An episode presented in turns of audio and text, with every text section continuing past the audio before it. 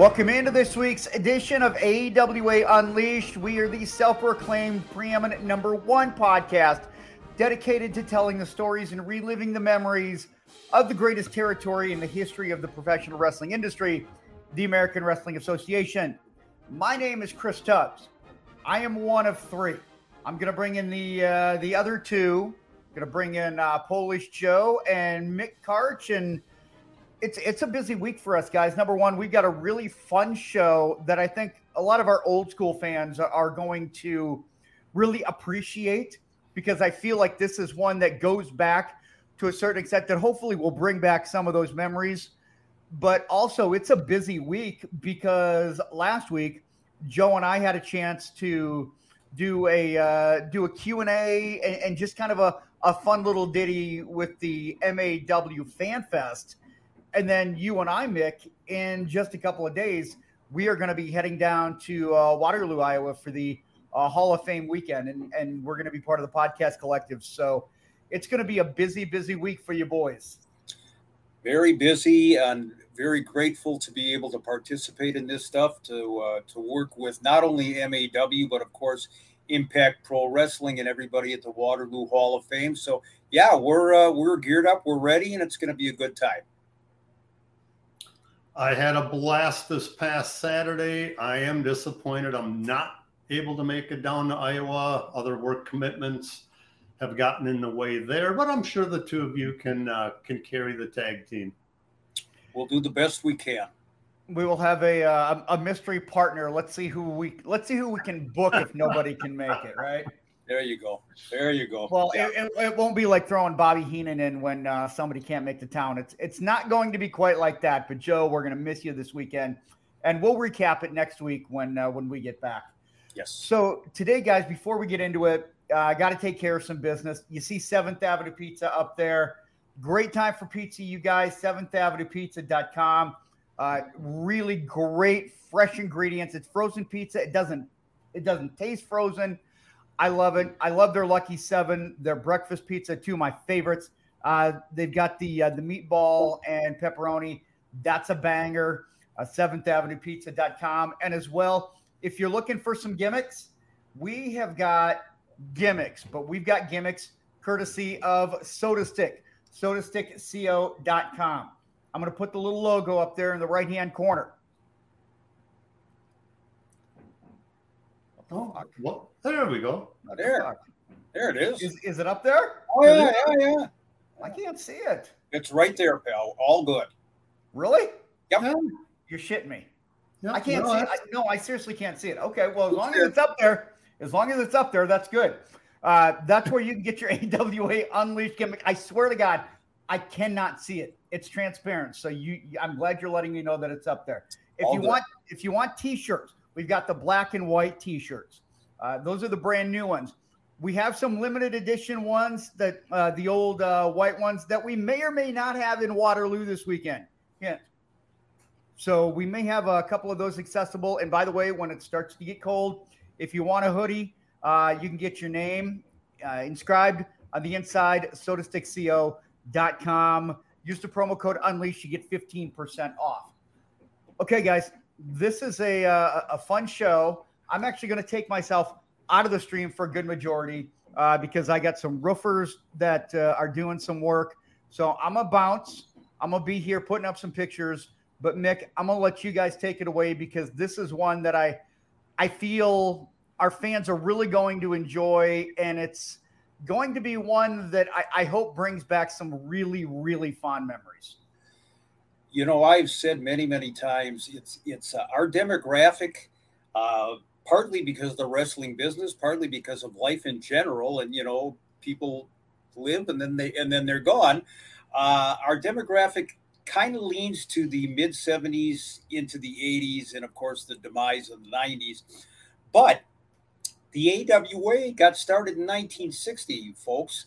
So there was a good decade plus of tremendous wrestling prior to that with some of the greatest stars in the world. And I know it sounds like Roger Kent, you know, doing a carnival bark, but that's that was a fact. And even before it was the AWA, when it was just the Minneapolis territory, anybody who was anybody came in through the Minneapolis area and became a star. And we're going to look at some of the, uh, bring up some of the pictures of, uh, of uh, some of the stars from back then. Some will click immediately. Oh, yeah, I remember that guy. Some people are going to look and say, hey, wait a minute. I never heard of him. Tell me about him. So, uh, old school fans, you're going to remember. New school fans, we're gonna we're gonna update you, and this should be a good one. Yeah. So before we get into it, we'll a lot of these guys you can search up on on YouTube. We've said it before. We don't own the rights to the video footage, so we don't want to get into any of that. But as long as you're going to be on YouTube, look us up. Click that like button on our YouTube channel. That's how we can grow. That's how we can continue to do this show for you. And let's admit it, for us, because I love doing these shows. And today is one that I, I looked at the list of names, Mick, that that that you put together for this. There's a lot of these guys that I've never even heard of. Not that I'm a complete wrestling or AWA expert, but a lot of these guys I'd never even heard of. So I'm guessing that they're going to go back to the 60s and so forth. But again, we'll call out the names. Do yourselves a favor, learn more about these guys. Look them up on the internet, in particular YouTube. And while you're there, click that like button on our AWA Unleashed YouTube channel. One thing I would say, Joe, is I put together, I don't know, 18, 20 names, you know, to start us off here. There are literally dozens of names. The list is endless. You know, when you talk about the AWA, people immediately think, oh, Verne Gagne, Nick Bockwinkel, the Crusher, Mad Dog Vachon, blah, blah. But you know what? There is a whole bevy of wrestlers – main event level stars that came through the AWA, not just in the Minneapolis area, but in Chicago, in Omaha, in Denver, you know, in, in Winnipeg and so forth. So this may be episode number one and maybe a continuing uh, theme down the road. So I'm looking forward to this one. Well, the you know, going on what you just said, Mick, the it, it's a testament that yeah, you had your Nick Bockwinkel's and your Verne Gagne's, Crushers, Mad Dogs, but it takes those guys on the undercard to make a complete wrestling show, whether it's a live event or a TV show. It really does take a team. So these guys deserve their place in AWA and wrestling history, whatever level you want to put them at. But the fact is, they deserve their recognition, and that's what we're going to give to them today. Yeah, Joe, and and don't not to belabor the point or anything, but there's not a lot of the 1960s guys left for sure. I mean, there just isn't. It's you know less than 10. I know that for a fact that are still with us. And if we don't talk about them, name a podcast that's going to talk about them. I mean, it's name a wrestling magazine that's going to talk about them. Uh, they deserve their moment in the sun. They provided the entertainment for me and old school guys like me when I was growing up. They paved the way for you know what may or may not be an evolution of uh, professional wrestling. But uh, we're going to talk about these guys and and kudos. Thanks for the memories. So let's get into it. The very first one that we have on our list, I actually had the opportunity to work with. He was a newer era. It's funny to say newer era when it was, oh, 30 years ago. I know, blink and here we are. Man. But this guy, oh, just sad that he passed away too soon because I really thought that he had what it took to be able to make it to main event status. And the guy that I'm talking about is Larry the Butcher Cameron. Larry Cameron, uh, who unfortunately passed away as a result of a heart attack, I believe 1993. Uh, I can't I can't imagine what kind of future there would have been for Larry Cameron. Uh, he worked as, as Larry the Butcher, as you said, did some time in, in WCW, and then he was uh, lethal Larry Cameron. when I was in Australia in 1991, we did a tour over there with the International Wrestling Association, the IWA. And Larry Cameron was a heel champion for the IWA. It absolutely mesmerized the crowd completely and totally had them in the palm of their hand. He was a monster heel. Um, sad to say, you know, uh, I, I, don't think it was lifestyle. You know, Larry had a heart condition that people did not know about, but he would walk into the arena, guys, and the spotlight would hit on Larry, and he had this glare, he had this look about him, and just extraordinary. And people who saw him later on in WCW and even in the dying days of the AWA have no idea just how great uh, Larry Cameron was and would have been. Wrestled, of course, extensively for Eddie Sharkey's PWA promotion. And uh, sad to say, uh, it, it's hard to believe it's 30 years ago that we lost Larry, but what a tremendous competitor. I'm not sure if we're having an issue with the with the pictures, um, or if we got a photograph of Larry coming up, but nonetheless. Yeah, I, I've been I've been working to try and and put it up here, guys, and for some reason the pictures just are they're not going up uh, as easily as they normally do. So I'm going to I'm going to continue to uh, to work on it here, and and you guys just continue to do your thing there, and uh, I'm just I'm going to continue to try and get the pictures up here. Okay, sounds good. just, just about Larry, the uh, and I'm not a doctor. I'm not. I, I don't know why he had a heart attack so young all I can surmise is that it's during a period in the business where um, there's a lot of steroid use. Yeah. Um, I mean, the, the, the, the, won't even get behind the scenes on the other things that they were putting into their body. But um, I, I gotta believe that um, steroid use had uh, something to play and took away a, a, a, talent. Somebody, again, that I think really, really could have gotten to the main event level. He was that good. There's Larry. There's lethal Larry. And, you know, outside of the ring, so soft spoken. I'm telling you, I was so jealous of this guy in Australia. You talk about a chick magnet. I mean, Larry, Larry had him like all over him. And, uh, very soft spoken, genteel outside of the ring, but inside the ropes, a bruiser, a brawler, a tough guy, and a real showman. And uh, thank you for the memories, Larry Cameron.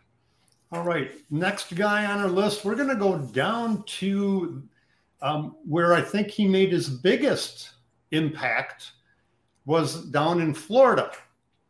This guy was known as Mr. Wrestling. Tim Woods. Tim Woods, uh, the original Mr. Wrestling, and there's Tim, tremendous amateur wrestler, one of the great amateur wrestlers actually in the history of the United States. Uh, made his foray into the business under his own name, uh, Tim Woods, but they called him Mr. Wrestling because of his scientific wrestling skills back in the day when a baby face was a baby face and there was no question about it. Uh, eventually, of course, Tim uh, donned a mask and became officially Mr. Wrestling number one, followed up by Mr. Wrestling number two, which was Johnny Walker. Uh, Tim wrestled here in the 60s, not a long time here in the AWA, and surprisingly didn't get to top tier status. He was semifinal. I don't recall if he got into a couple of main events. I believe he did, but a great technical wrestler, one of the all time greats in the business. And again, one of the cornerstones early on in the history of the AWA. So I'm, I'm speculating yet again, which I will be doing quite a bit because a lot of these guys I didn't work with or they're before my time. But uh, I'm guessing that Tim didn't, or Mr. Wrestling, Tim Woods, was he Tim Woods when he was with the AWA? He was. Okay. He was, he was not yet Mr. Wrestling. Okay, so I just wanted to clarify that. So Tim Woods, my my speculation is that he was so new, or he was still pretty green starting his career early, or maybe it was just earlier in his career. And that's maybe why he didn't get the push. And then, of course, you throw in that there's Verne and Crusher and Mad Dog and, and everything else. So don't know that he would have gotten there but he certainly made his mark down in Florida. That well, is- you know, and then as you're speculating, there is that one caveat to the Minnesota winter as opposed to the Florida winter. you know, given an option, um, okay. There is that. Next guy on our list, uh, you, have heard the last name before, and uh, he had a brother that uh, surprisingly had the same last name. I'm talking about Chris Tolos. Of course, his brother was the Golden Greek John Tolos. So give us a little bit more on Chris Tolos. Well, the Tolos brothers themselves, one of the great all time tag teams in pro wrestling. I believe it was Hamilton, Ontario, Canada, uh, where the Tolos brothers came from. Uh, Chris Tolos appeared here as a singles wrestler in the mid 1960s and had a feud, a main event feud, and a good one uh, with the Crusher. Uh, John Tolos, of course, by the time he got to the AWA uh, back in the mid 1980s, his best best days were long behind him. But uh, Chris, as a singles wrestler, had the feud with the Crusher, and it was interesting. Chris had a finishing hold that he called the corkscrew, and it was in essence, basically the same type of brainbuster maneuver into the into the temple uh, that Blackjack Lanza used later on. You and mean what a maneuver? Sorry. What a maneuver. That's right. That's that. That's correct. When all else fails, you can always go to what a maneuver. I want you to remember that in life, it's a life lesson. Uh, but Chris Tolos, great promo guy, tough guy, and again, you're talking about gee, I didn't know who this guy is. I didn't know that he had a feud with the Crusher. Yeah, and this is shortly after Crusher had turned uh, babyface, I believe, in the AWA or, or thereabouts, uh, give or take. Uh, tough guy. I really enjoyed the work of Chris Tolos. And again, Tolos Brothers, they're out there on YouTube, old black and white footage. So uh, thank goodness you can still catch them. And of course, shameless plug, hit that like button on our YouTube channel. Our next guy, uh, I remember him. Uh, he would have been, if I'm not mistaken, mid late 70s, uh, an, uh, an Oriental wrestler. Uh, I'm guessing he maybe used some ceremonial salt, uh, you know, the, the, the whole stereotype that was used back in the day, and uh, quite too often. But Kim Duk. Kim Duk uh, who teamed up with the late Buddy Wolf. So you had a wolf and a duck uh, teaming up here in the AWA area. Kim, of course, amazingly came under the tutelage of Stan Crusher Kowalski. And Stan, of course, back in the day with the Kobayashis and the Kim Duks and the Ivan Koloffs always bring in kind of the, the foreign menace into the AWA area. Uh, Kim, when he left the AWA, went on to the World Wrestling Federation as Tiger Chung Lee. So I'm sure a lot of wrestling fans, more modern day fans, uh, will remember him uh, from from that stage. One interesting thing, and this was just classic, and you know, Bobby Heenan again. Uh, we've got a uh, a Bockwinkel convention at uh, KARE 11 Television in the Twin Cities. And uh, Bobby and Nick Bockwinkel are sitting up at the front of the uh, kind of a guest room, and schmoozing with the fans. And Kim Duk comes walking in. I don't know if he went to get a Coke out of the pop machine or whatever. But Bobby Heenan, of course, looks at Kim and says, Oh, is my laundry ready? You know, and and typical, you know, not exactly PC. Uh, you know, certainly it wouldn't be today, but uh, but it got a laugh from the crowd and from from Kim Duk. So Kim Duk, Tiger Chung Lee, uh, thank you for the the roads that you traveled here in the AWA as well.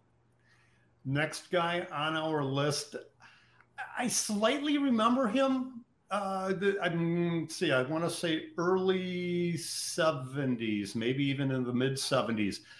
good looking. Um, I believe he was a hell of an amateur wrestler as well. Evan Johnson. This is quite the story. Evan Johnson, who was trained by Verne Gagne, Evan was a great amateur wrestler out of the University of Minnesota. And as a matter of fact, he was an Olympian, a legit Olympian wrestler. Uh, I believe Evan finished maybe sixth or seventh in, in one of the Olympic Games. I believe might have been Montreal. Uh, got into the business, did some mid card stuff here in the AWA. I always have thought that Verne kind of envisioned a lot more from Evan Johnson than transpired. Uh, Evan teamed up with Steve Olsonoski on a couple of occasions, and uh, you know they, they, formed a pretty good tag team combination actually. And uh, again, Evan didn't quite connect, and I don't know if it was a personality issue. Uh, as you have said, Joe, those uh, babyface promos, that's a tough road to haul, uh, especially if you're if you're just not a, an, an elaborate kind of an exuberant guy always kind of wondered what happened to Evan Johnson, why he got out of the business. And I saw online the other night that at some point in the 1970s, Evan Johnson was wrestling in Florida and he wrestled Dick Slater, the notorious Dirty Dick Slater. And apparently their match was not just bad, it was the shits. And apparently Evan came back into the locker room and he was looking for Dick Slater so they could discuss their match. And at some point, uh, Evan got sucker punched by Dick Slater. And uh, Dick continued the, the assault. And again, hearsay, I don't know this for fact, but I don't know that Evan was around the business for too much longer than that. But from a technical standpoint, Olympic wrestler might have been just, you know, just exactly what Verne Gagne was looking for. But you know, Verne didn't click on all cylinders with all his uh, his proteges and Evan Johnson, kind of a, a blip on the radar in the AWA. Was there some backstory to uh, Evan Johnson that sort of came out recently? I I do not know.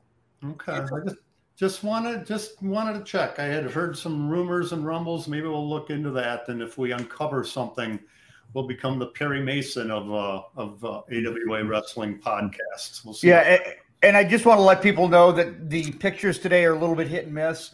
Um, sitting here working on them, reloading them. Some of them are working, some of them aren't. So if you see them and they're a little disjointed, it's just a little little off right now. Got some things going on around the house, so I think I got some signal issues. So well, just the, just just to let you guys know. The only downside is that you guys gonna have to look at us more than than photos on some occasions. So we'll apologize for that one. That is a downside too. But you know what? Unsub- and, and, unsubscribe to YouTube then. Unsubscribe. No, I'm just kidding. yeah, yeah. Hey, just don't give them another reason. Um, well, what I would say, wrestling fans, listen to the words. I mean, it's in that sense. If you don't see the picture, just envision that you're listening to it. You're not looking at YouTube or whatever, because we want to give you the verbal history of the guys that laid the foundation for the AWA. Well, and the AWA always prided itself on having international wrestlers. And our next one comes by way of the French Foreign Legion. He was called Pepe Le Pew. Uh-huh. And if you don't remember or know who that is, I am talking about Sergeant Jacques Goulet. Sergeant Jacques Goulet, Rene Goulet, uh, Bob Bredard, uh, who came to the French Foreign Legion by way of Canada. Uh, French Canadian. Hey. There you go. There you go. Um, to me, one of the great and underrated heels in the history of the business. He was such a ring general, and we've talked about him before. You know, there's guys that – you know, they're just there and you don't really appreciate how good they are, especially in this modern era of professional wrestling. A good, solid journeyman, whatever you want to say, kind of gets lost in the shuffle. And back in the day, you know, in the 1970s, especially, Jacques was part of the Legionnaires tag team uh, that wrestled the Crusher and Dick the Bruiser at the amphitheater in Chicago total riot situation. They were absolutely despised. And unfortunately, when Jacques or Rene came to the AWA, he got saddled in a feud with somebody who had called him Pepe Le Pew, and they kind of went back and forth. And you know, we don't need to elaborate on that too much. But I, I want to tell you, when you if you ask the veterans in this business who the stars were that really people could learn from, where the young guys could listen and learn, Rene Goulet, Sergeant Jacques Goulet was one of those guys. Passed away not all that long ago, and uh, a great name in AWA history. I remember the name because I've got a, a, good friend of mine who listens to the podcast, uh, Todd Peterson, and uh, they they they call him Sarge, and it's after Sergeant Jacques Goulet. Um, he had has a, a, a, mild resemblance to the French Foreign Legionnaire. Uh, our next guy, I have to admit, I never heard of him. Uh, my uh, little research that I do do, he was big up in uh, in uh, Sheik's territory up in Detroit. I'm talking about Cowboy Tex McKenzie. Tex McKenzie. I want you to envision this guy if, if we don't have Tex's picture up. He was about six foot nine, six foot ten, and that was legit. He was a big man. There's there's the Sergeant Jock. Well, Rene, you know, made his appearance a little bit late, but nonetheless, hey, we'll take it. There he was uh, Sergeant John Goulet. But going on to Tex McKenzie. Tex was a babyface wrestler here in the AWA during his stint here, and that's what we're talking about. He had a, uh, a much more lengthy career uh, out on the East Coast in the IWA promotion, working alongside Johnny Powers and guys like that. Uh, Tex McKenzie also had wrestled as Dakota Mac. Uh, again, big using the, the cowboy gimmick. He held a record for a while here in the AWA area of the fastest pinfall on a major show. There he is. There's Big Tex. And I, I'm not sure if the maybe the Tex Mex food that he had just prior uh, to posting for that picture might have had something to do uh, with his expression. But Tex McKenzie defeated Pampero Firpo. They had a feud here in the AWA, and Tex defeated Pampero in four seconds four seconds. Basically, it was Pampero attacked him before the bell. Uh, the bell rang. Tex turned around, gave him a chop, and that was it. One, two, three. Interesting story. And again, you got you had to have been there, but uh, hopefully, when I give you these stories, you, you'll appreciate it. I'm at Las Vegas CAC several years ago. One of the first years I was there in Texas, there, and I had him sign a program for me. And Tex, all six foot nine of them, was kind of going from side to side because Tex Tex imbibed in a few cocktails. And uh, and literally, you kind of thought that the you were talking to the Leaning Tower of Pisa, uh, but I said to Tex as he's signing the program, you know, oh my God, how long far back does that go? I said, Tex, are you all right? He said, sober as a judge. and that was the last I saw Tex McKenzie. I don't think he reappeared the rest of the night. Uh, so, but yeah, again, just an aside, I like to throw that shit out there at you once in a while. But uh, Cowboy Tex McKenzie, Dakota Mac, whatever you want to call him, really a big time player in the IWA promotion uh, out east, and uh, for a short time, a mainstay run here in the AWA. Next guy on our list, I certainly have heard of him I think a lot of our fans will. Uh, but he does fall under the category of uh, forgotten faces. Uh, and and uh, this guy put together very well, Mr. Pepper Gomez. Pepper Gomez is one of the great wrestlers in history, one of the most famous wrestlers in history. And that's not hyperbole.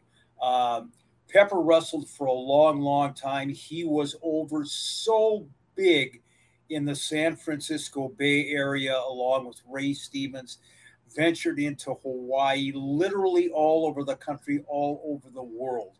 He wrestled here in the AWA in the 1960s and 1970s. He was another one of these guys, you know, that had tremendous condition and would oftentimes, you know, do a feat of strength or show how strong his stomach muscles were. uh, he teamed up with Red Bastien uh, for quite a while.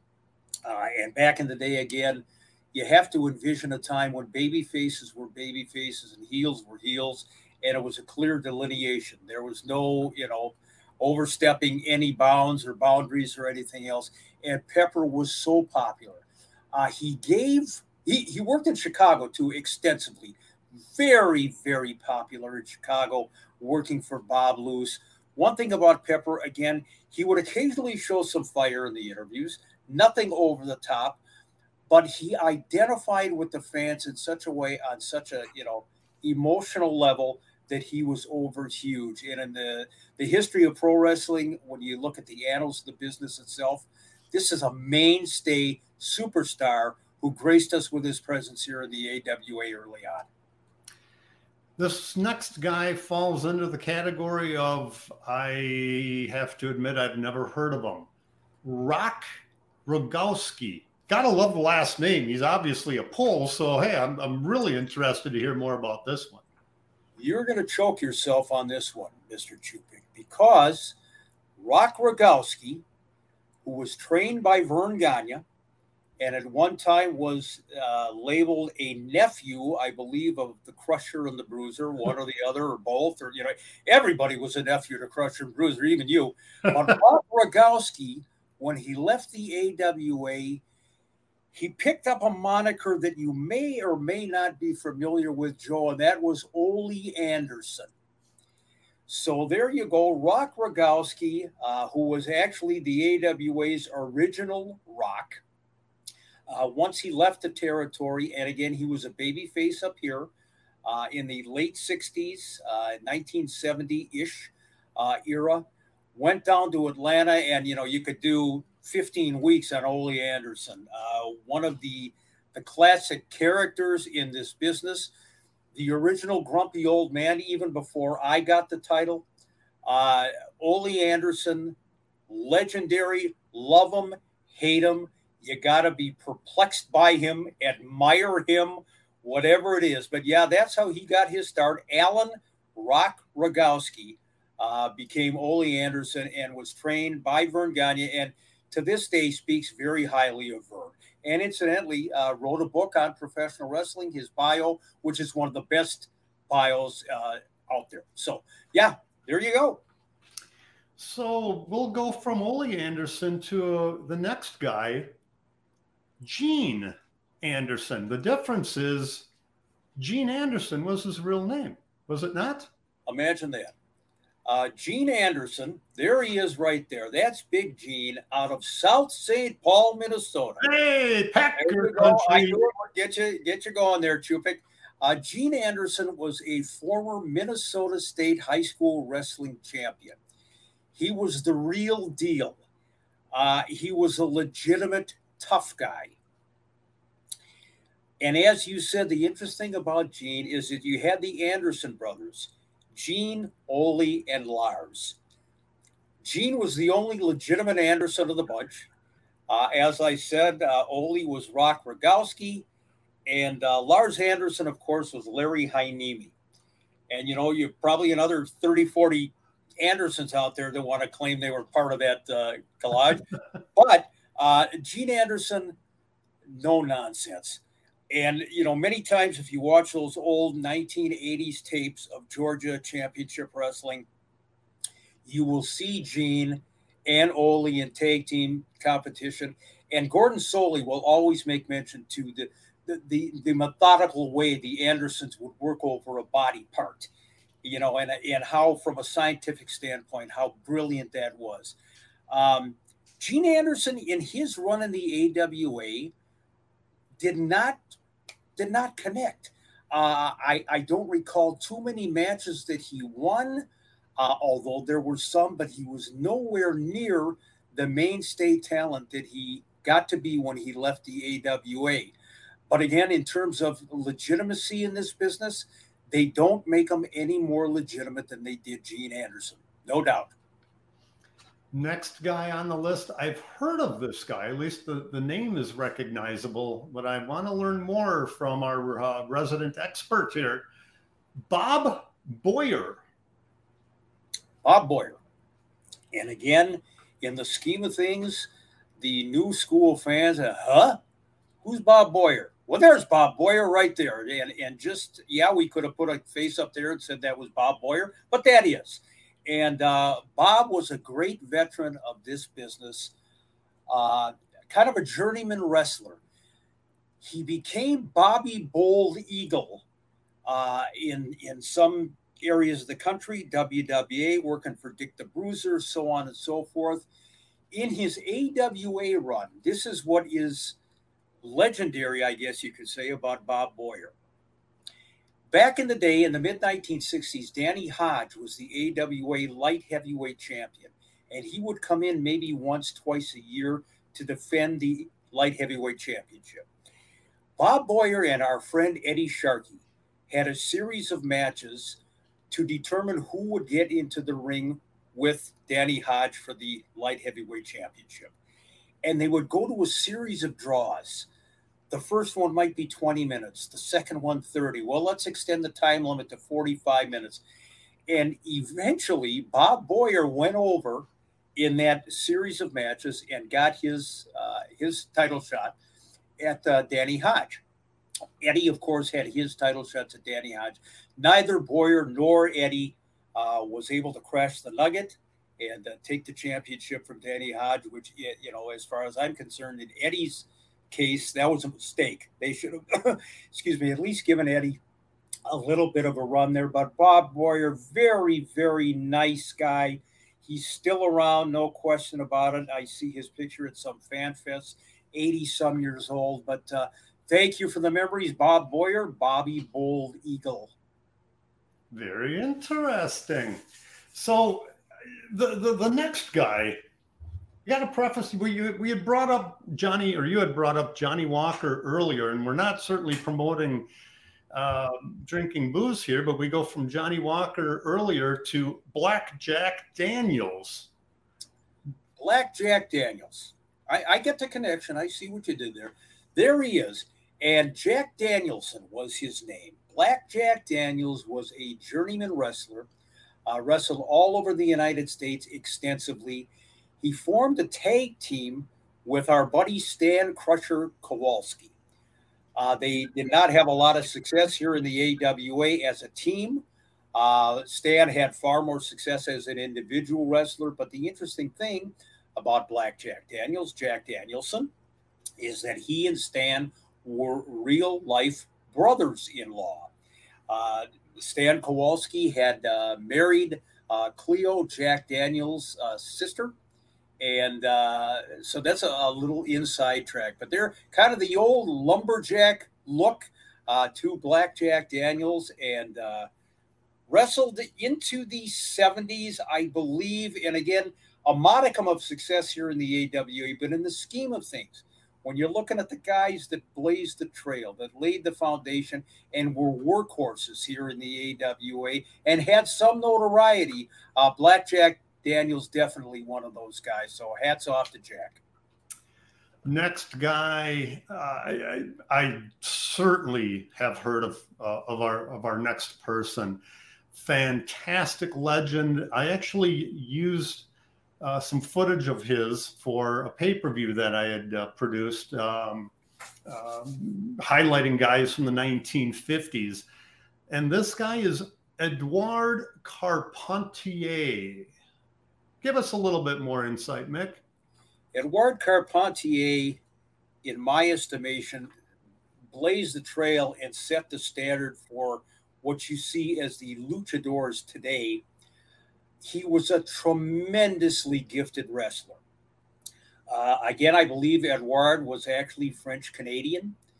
Uh, he came into the business about the time that Mad Dog Vachon got in, maybe a little bit later on, former world heavyweight champion uh, before the AWA became the AWA. Edward continued to wrestle here on and off sporadically uh, into the 1960s. Tremendously popular with the crowd. He was put together like a brick shithouse. I mean, this guy, and and he was just extraordinary. And he had some uh, great matches with the likes of the Kobayashis and the Nick Bockwinkel's going into the 70s. Uh, into the 60s, he had title matches with Verne Gagne. and Verne was the subtle heel there uh, because fans were kind of looking maybe for a change even back then. Uh, Edouard Carpentier, this is what's interesting. He would get an opponent in the corner and he'd kind of mount the ropes, you know, maybe he hit the opponent six, seven times, and then he'd do a backflip out of the corner into the middle of the ring. And that was his high spot. Nowadays, you see that 150 times a match to the point where it doesn't mean anything anymore. Uh, when Edouard did it and he just landed in the middle of the ring, a simple move, it exploded the crowd. And again, I realize I'm dating fans by what are you kidding me? Something, yes, they popped for something like that because that's all it took. They waited for it. They didn't have to see it 150 times in the first 10 minutes of a match. Uh, Edouard Carpentier, one of the great all time professional wrestlers, bar none. Top 10, top 20, no question. Uh, things have definitely changed uh, a little bit inside that squared circle. There's sadly, sadly, but that's just evolution, I suppose. Yeah, right. The, the, this next guy, I have heard his name brought up many times, even back in the 80s when I was producing the AWA. But I don't know anything about him. Bill Casisto. Bill Casisto. God love Bill Casisto, one of the nicest guys that you would ever want to meet in the world of professional wrestling. His wrestling career as an in ring performer stopped many years prior to the inception of the AWA. Bill had been uh, seriously injured. I believe it was a, a neck injury in a match. Uh, what happened with Bill, and he also had refereed many, many times over the years. Bill eventually became one of the key players in the AWA office, uh, the American Wrestling Office, Minneapolis Boxing and Wrestling Club. It was Verne Gagne, Wally Karbo, and Bill Casisto. Those were the three. That was the trifecta in the AWA. And Bill had as much on screen presence as Wally did, or, you know, certainly, you know, Verne did, but from a from a uh, an authority type figure. Uh, Bill Casisto would every once in a while they would call him a matchmaker. Matchmaker Bill Casisto, Casisto was promoter Wally Karbo, matchmaker Bill Casisto. And uh, I'm not sure where the line was drawn there. I don't know if Bill was more of a grunt uh, than Wally, but I had the opportunity many, many times to chat with Bill, uh, both in the wrestling office and away from wrestling out in the Golden Valley, Minnesota area. Just a nice, nice guy. And he had, uh, unfortunately, a bad heart condition. And I believe Bill left us, oh gosh, I'm going to say 70s, 80s. I'm not sure early on. I, I should have looked that up, but uh, in, in the in the scheme of things in the AWA, he was a key player. He was kind of that buffer again, like Wally was between Verne and the talent. So his legacy in the AWA uh, certainly lives forever. Um, going off script just a little bit, we don't need a lot of spend a lot of time on it. But when you're talking about the front office and the you know the the authority figure type of a thing a question popped into my mind mick that uh, hopefully you can answer we've all heard the name stanley blackburn he was a real person not necessarily not not he had no power in the awa but when did stanley blackburn become the the, the big time high official of the AWA. Do you remember when that was? The Grand Poobah of yeah. the AWA. I know this would have been 1970s, I believe, because I can, in my mind, I'm envisioning Nick and Ray screaming about how they're being forced into this match by Stanley Blackburn. And you're not going to find a Stanley Blackburn. We're going to be out on a boat in the Gulf of Mexico uh, fishing.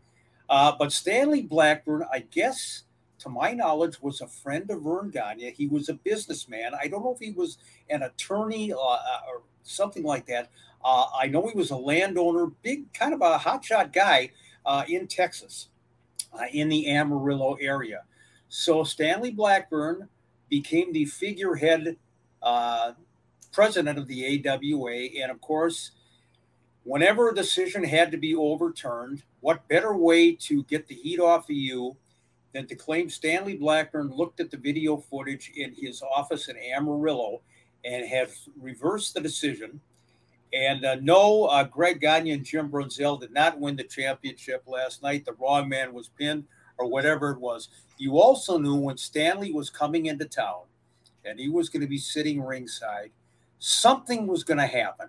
It was either good or bad, some kind of a major decision when Stanley would, uh, you know, pick up the the free flight in from Verne, you know, and and the uh, the bar at the Dyckman Hotel and whatever it was, and and render his decision from that ringside seat.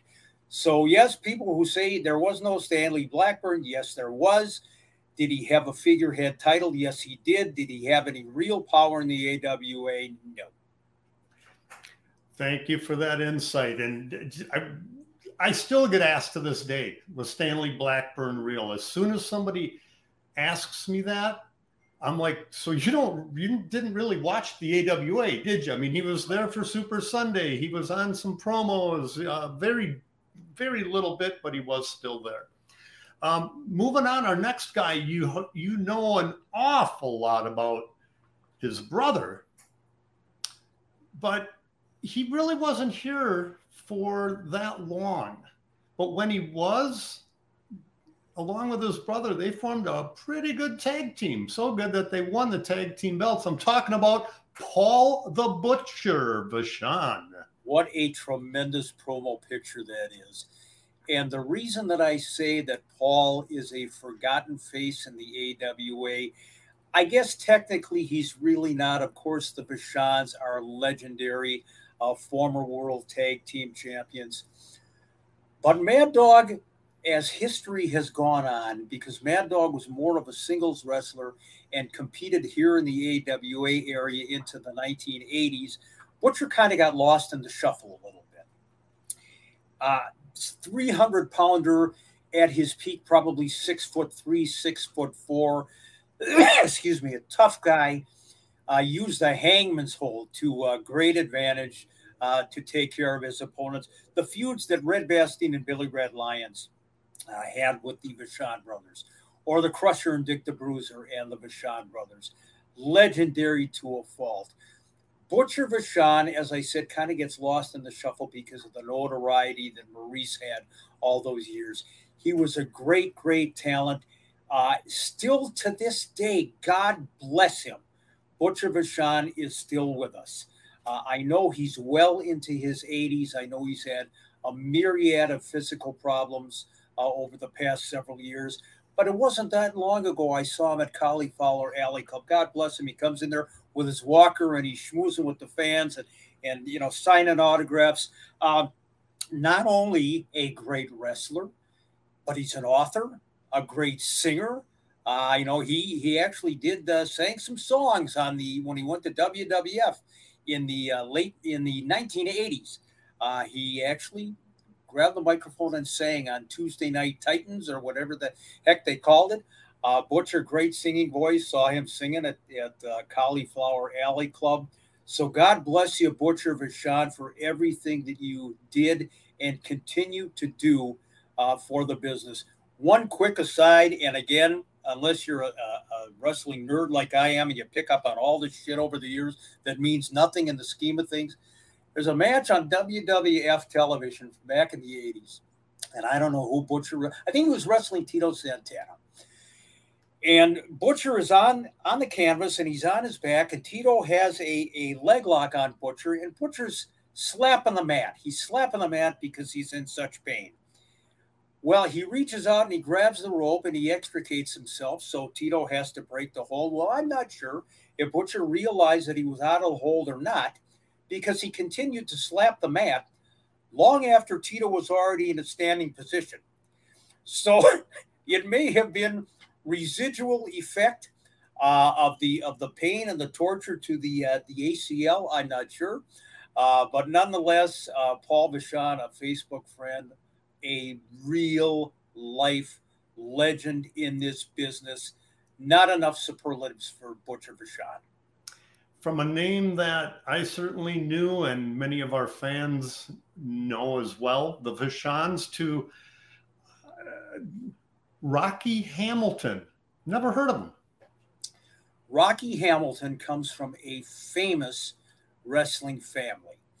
Uh, his brother, uh, Jody Hamilton, was one of the original assassins, and of course, a Hall of Fame wrestler in the NWA territory into Georgia.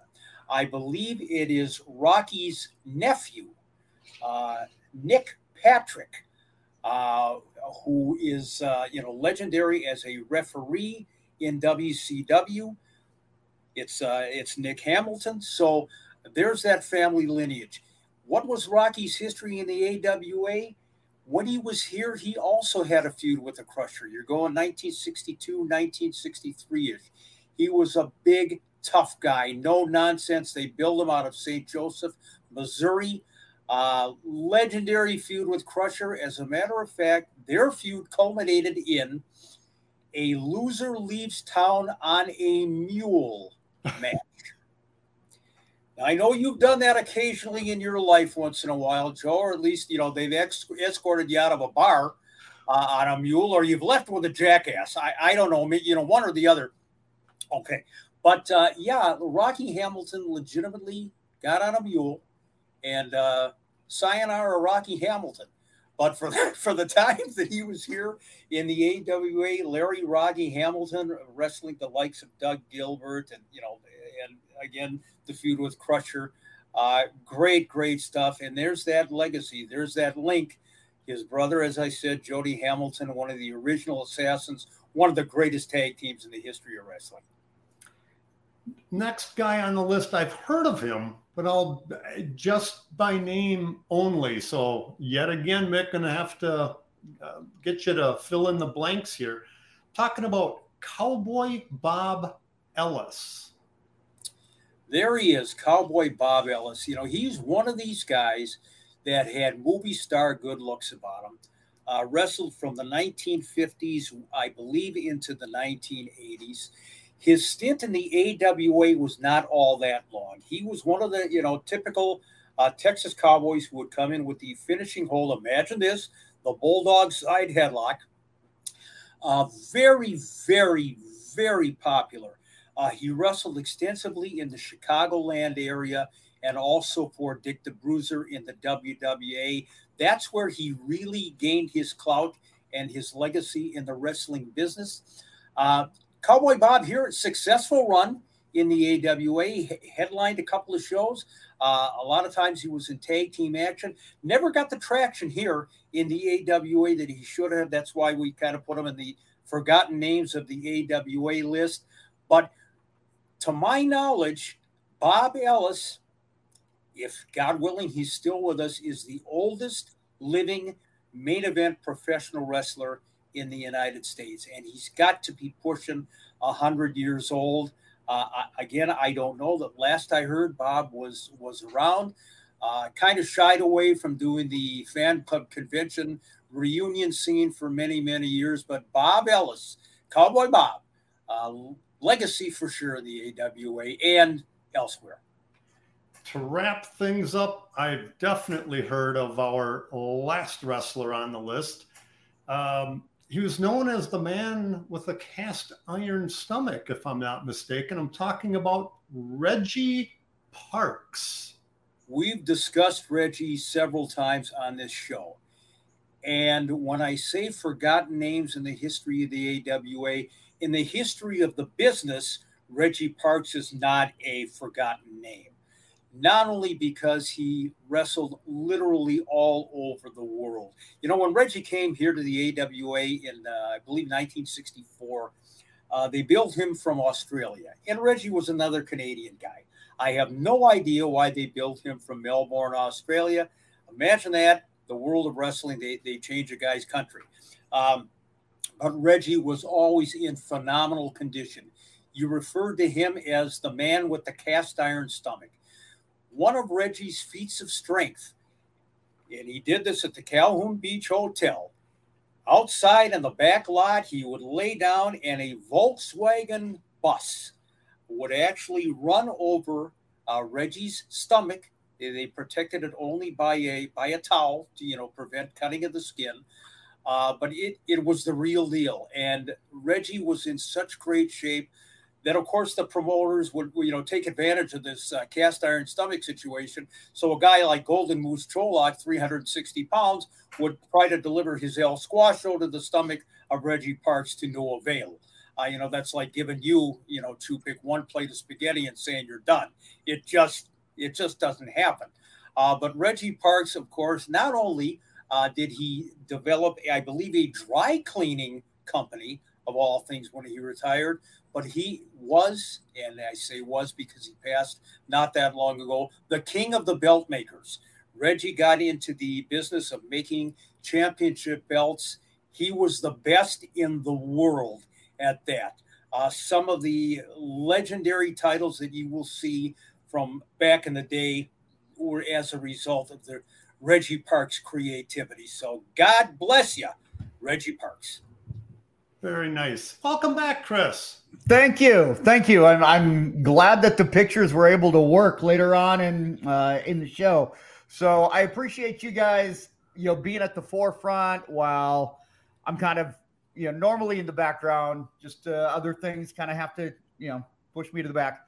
All right, we got about three minutes here, guys. Let's get to some shout outs and then uh, take care of some business. And then, uh, Mick, you and I are going to uh, get ready to go to Waterloo. So let's get some yeah, shout outs. A little shout out to uh, uh, this pains me. Chris, you know this pains me to do this. Jeremy Chura.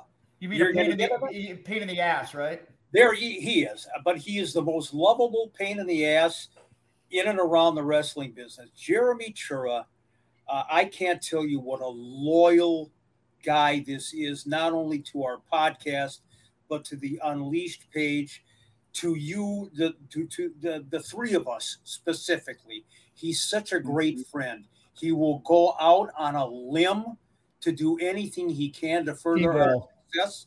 And as you know, he and I go back and forth on Facebook a lot, you know, taking jabs at each other. But that's the beauty of it. I can't say enough good things about Jeremy Chura, and my check better be in the mail. so, real quick follow up on Jeremy. If uh, uh, if you follow us, which well, hopefully you are already doing, and you may have seen us a picture of Chris and I and Jeremy from this past Saturday when we did a live Q and A, and Chris, I think you're in agreement, but Jeremy is number one in our book. He was right? number one. He was the man in the middle. Yeah, exactly. He was the man in the middle. Jeremy, so. You are number one. Number one, Jeremy. No, we we love you. He, he's a good he's a good dude. He goes along with the bit, and I mean, whenever you need something, you can count on Jeremy. Absolutely.